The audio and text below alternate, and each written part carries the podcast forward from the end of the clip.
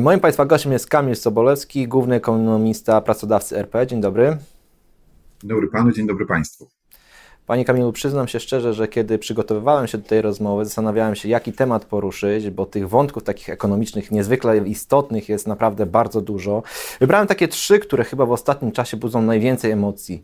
Pierwszy to e, pomysł zamrożenia cen energii. Mm, czy w ogóle dobrze się stało, że ten pomysł się pojawił, że w ogóle mrozimy ceny energii, a może powinniśmy zostawić to wolnemu rynkowi? Wydaje mi się, że wyręczanie e, wolnego rynku przez państwo to na dłuższą metę recepta na katastrofę. Dlatego warto zastanowić się, jak w szczególnych warunkach wojennych, bo szok e, wojenny i cenowy na cenach energii jest ewidentny, jak zaingerować w ten rynek, aby nie zburzyć mechanizmów rynkowych, tylko aby je wręcz wzmocnić, wesprzeć. Dlaczego? Dlatego, że cena jest najlepszym motywatorem do tego, aby racjonalizować zużycie i zwiększać produkcję towarów deficytowych. Jeżeli cena idzie do góry, to producentowi opłaca się wytwarzać ten produkt droższy, a y, konsumentowi y, opłaca się oszczędzać, zmniejszać jego zużycie. Tylko w ten sposób doprowadzimy do sytuacji, kiedy zniknie niedobór. A dzisiejszy kryzys jest kryzysem niedoboru i najpierw widać to właśnie w surowcach energetycznych. Ja tej propozycji rządu nie skrytykowałbym za całkowitą y, likwidację rynku, ponieważ w części przewidzianej dla małych i średnich przedsiębiorstw oraz dla samorządów y, rząd zaplanował y, ceny maksymalne prądu do pewnego limitu zużycia. Zaproponował, żeby ten limit zużycia wynosił 90% zeszłorocznego, a wszystko co powyżej trzeba byłoby opłacać według cen rynkowych. Uważam, że to jest bardzo dobry pomysł, który z jednej strony zapewnia rozsądne koszty zaspokojenia większości swoich potrzeb zużycia energii elektrycznej, a z drugiej strony powoduje, że te nadwyżkowe kawałki prądu, które chcielibyśmy zużyć, kosztują tak dużo, że musimy się pięć razy zastanowić, czy na pewno chcemy je zużyć, i producenci mogą się zastanowić, czy w, tej, w tych warunkach tak wysokich cen nie jest opłacalne y, no, rozpoczęcie, zrealizowanie inwestycji, które umożliwią sprzedaż po tych wyższych cenach. To, co mi, czego mi brakuje w tej propozycji rządu, to żeby analogiczny system działał dla dużych firm, bo tam na razie jest wielka niewiadoma, plus mglisty pomysł ustawy z pięcioma miliardami złotych pomocy, które nijak się mają do potrzeb tych, y, i skali tych firm, ale również nie ma takiego programu dla gospodarstw domowych. To znaczy gospodarstwom domowym ponad limit zużycia 2 czy 3 tysiące kWh na rok określono cenę maksymalną energii 700 zł, używaj ile chcesz. Ja się bardzo obawiam, że w warunkach, w których ta cena oczywiście jest wyższa niż w tym roku, ale jednocześnie jest trzy czy cztery razy niższa niż ta, która zdarza się na rynku, że znajdą się specjaliści od tego, żeby towar kupiony za 700 sprzedać za 3000. To może być wtyczka podłączona do sąsiedniej piekarni albo do sąsiedniego dewelopera, albo to może być inny rodzaj arbitrażu, ale wydaje mi się, że Również e, w przypadku gospodarstw domowych ta preferencyjna cena 700 zł powinna obowiązywać do limitu zużycia na przykład 90, 100, a może nawet 110% zużycia z zeszłego roku, ale nie do dla 300 czy 500% zeszłorocznego zużycia. I może jeszcze jedno zdanie, co tu jest na szali. Czy na szali jest wiarygodność tego całego pomysłu i powodzenie tego całego pomysłu?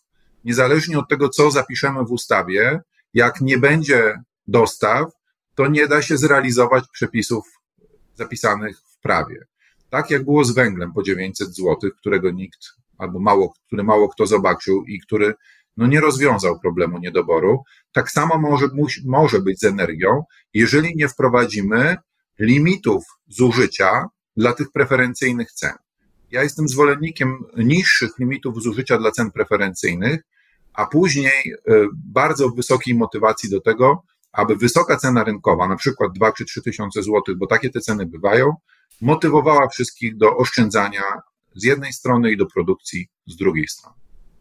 Dobrze, a nie boi się Pan, że to rozwiązanie, które za, mamy zaproponowane, nie będzie jednak tylko rozwiązaniem przejściowym, tylko może zostać wdrożone również nieco na dłuższy czas? No bo z jednej strony rynek y, dalej jest rozchwiany, rynek cen surowców, energii jest rozchwiany, no a w, mamy przecież w perspektywie też wybory w Polsce, więc siłą rzeczy gdzieś ta pokusa, żeby zaspokajać potrzeby też y, gospodarstw domowych, przedsiębiorstw, nie narazić się im, może być dość spora. Taka ingerencja w rynek, o której y, ja mówię, wydaje się, że nie jest osłabieniem czy y, likwidacją rynku i motywacji, które on generuje, tylko jest wręcz ich wzmocnieniem. Dlaczego? Dlatego, że ta najtańsza energia w pewnej części, Polska produkuje 80% energii z węgla, 12% ze źródeł odnawialnych, tylko 8% produkuje z gazu, który kształtuje tą bardzo zmienną i bardzo wysoką cenę na tych ostatnich jednostkach zużywanej energii. Więc gdybyśmy potrafili prąd w Polsce zużywać w 92% tego, co w zeszłym roku, ale dokładnie w tym momencie, w którym on jest dostępny ze źródeł węglowych i odnawialnych, to wówczas nie mielibyśmy w ogóle problemu z importem surowców energetycznych, o ile wierzyć w deklarację, że polska energetyka zawodowa w ogóle nie importuje węgla, co też jest e, kwestią być może otwartą. Więc taka ingerencja w rynek, która by spowodowała, że na przykład 80% wolumenów jest kontraktowane po cenach odpowiadających kosztom, w jakimś sensie byłaby rynkowa, bo jeżeli te koszty wynoszą, dajmy na to 600 zł, a my sprzedawalibyśmy ten wolumen za 700, no to by znaczyło, że wszyscy w tym łańcuchu pokarmowym mogą się wyżywić na godnym poziomie i nie jest wtedy do tego potrzebny Janosik, który jednym zabierze drakońskim podatkiem, kosząc przy okazji tabuny tych, którzy niewinnie nie mieli żadnych ekstra zysków. A z drugiej strony, y, no, dobry wujek, który będzie wedle uznania, zawsze sprawiedliwego, rozdawał i nigdy się nie natknie na bariery, na przykład w postaci zakazu pomocy publicznej. Tego wtedy byśmy uniknęli. Podobny system funkcjonuje od co najmniej 10 lat we Francji. On się nazywa ARENT.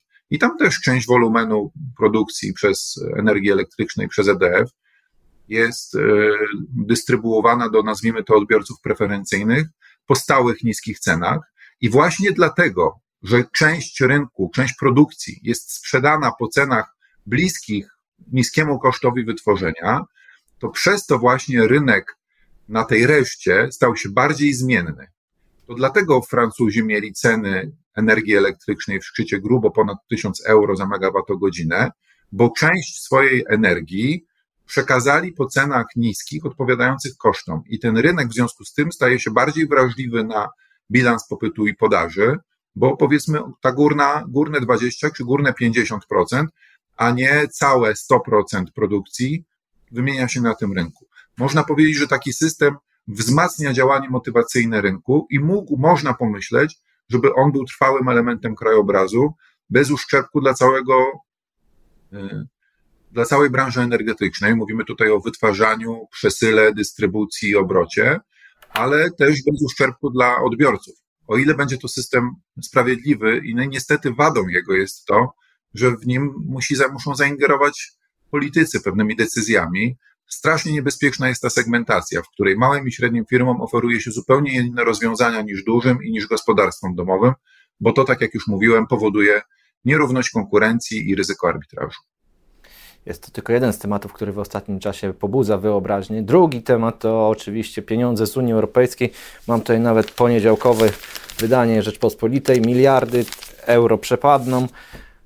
Chyba to brzmi jak fatalna taka informacja, bo jednak pieniądze z euro przez długie lata napędzały naszą gospodarkę, były takim bardzo mocnym też y, motorem jej wzrostu stoimy przed obliczem takiego ciężkiego czasu, już nie tylko związanego z tym, że trwa wojna, że ceny energii szaleją, ale także związanego właśnie z brakiem pieniędzy z Unii Europejskiej?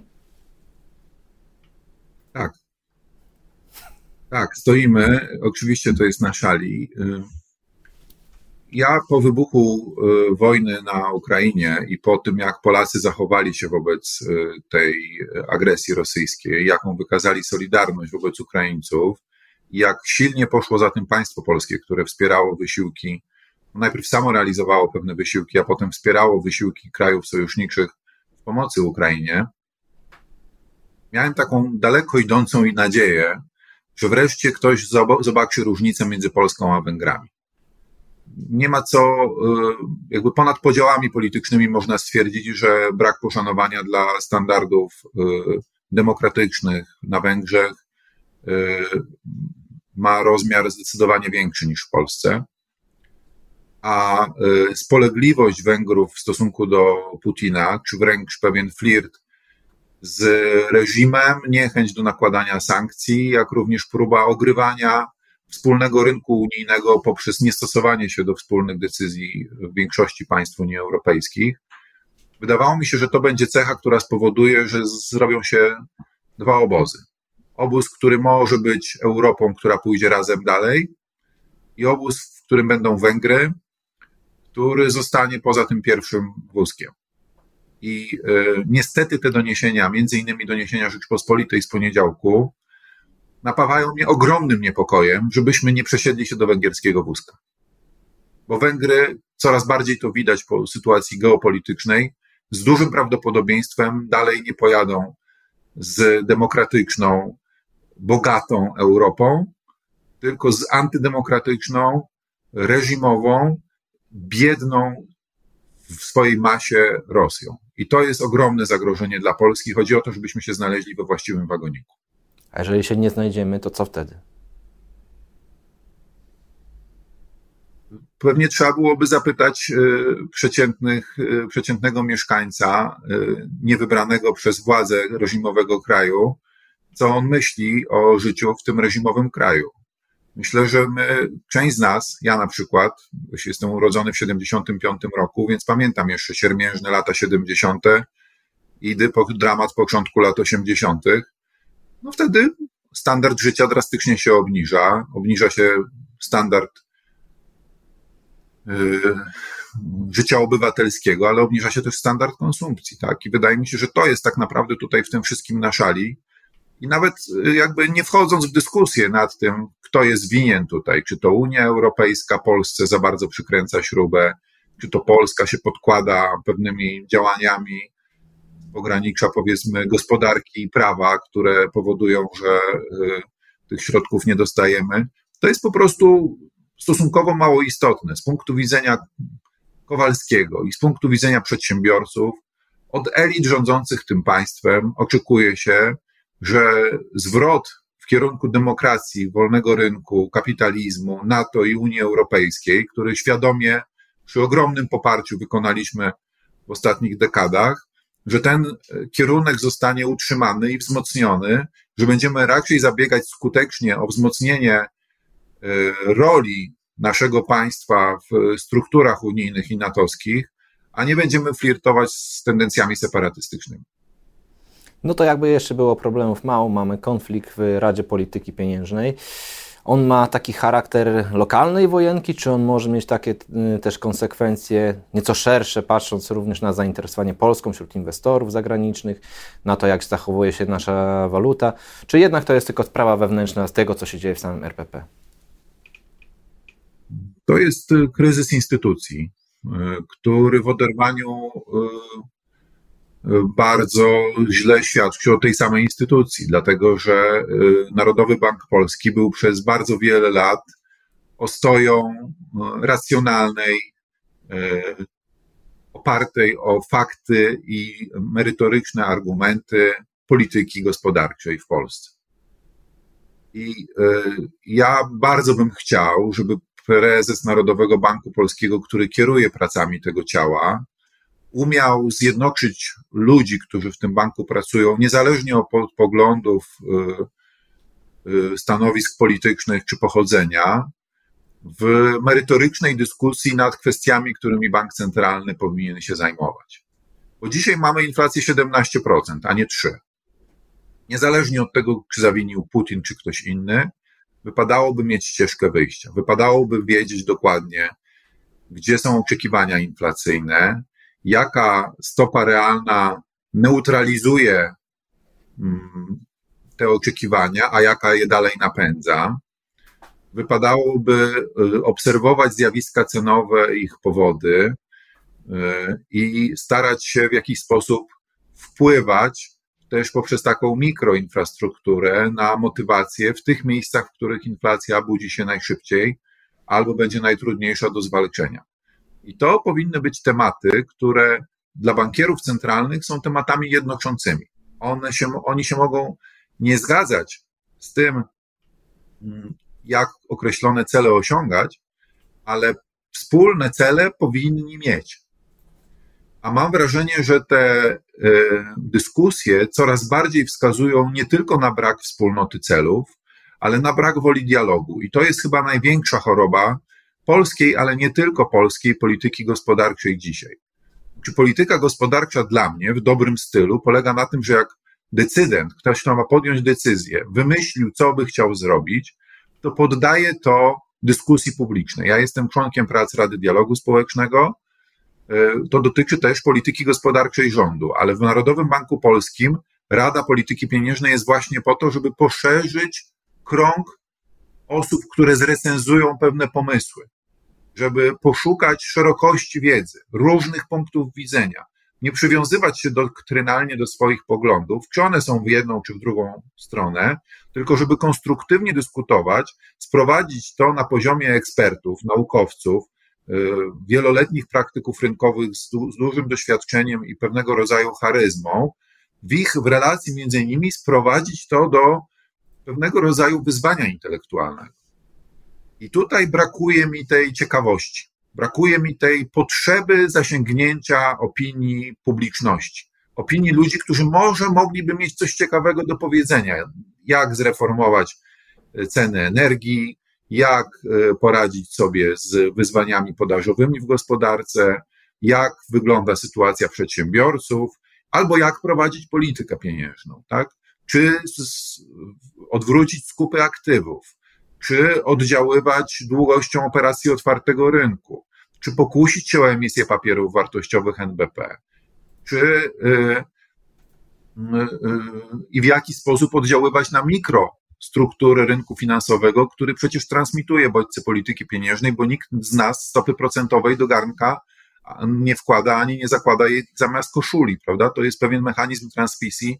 Jak, w jaki sposób go, że tak powiem, przetransponować na realną gospodarkę, żeby to było najbardziej skuteczne tego typu dyskusji tam mam wrażenie brakuje, bo trwa spór doktrynalny i na zewnątrz wygląda to bardzo niepokojąco.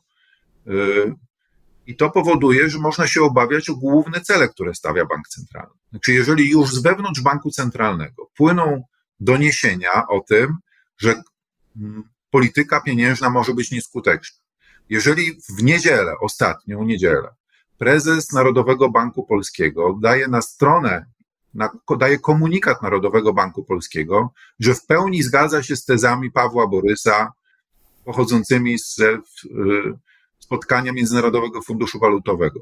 Wśród tych tez jest jedna taka, że gospodarki rozwinięte czeka poważny kryzys zadłużenia. My stoimy dzisiaj nad przepaścią i planujemy śmiały krok do przodu. I warto, żebyśmy każdy z tych naszych kroków ważyli, żebyśmy trafili na niewidzialny most, a nie prosto 200 metrów w dół i to pewnie głową w dół. I dlatego uważam, że biorąc pod uwagę okoliczności, globalne okoliczności i lokalne okoliczności, nie tylko zagrożenie inflacją, za ryzyka geopolityczne i nadchodzący kryzys gospodarczy, recesję w Niemczech, którą prognozują i same Niemcy, i MFW, to nie jest czas na eksperymenty i kłótnie w polityce gospodarczej. To jest czas na odpowiedzialność, rozsądny dialog zakopywanie podziałów, a nie ich rozrywanie niczym y, ropiejących ram.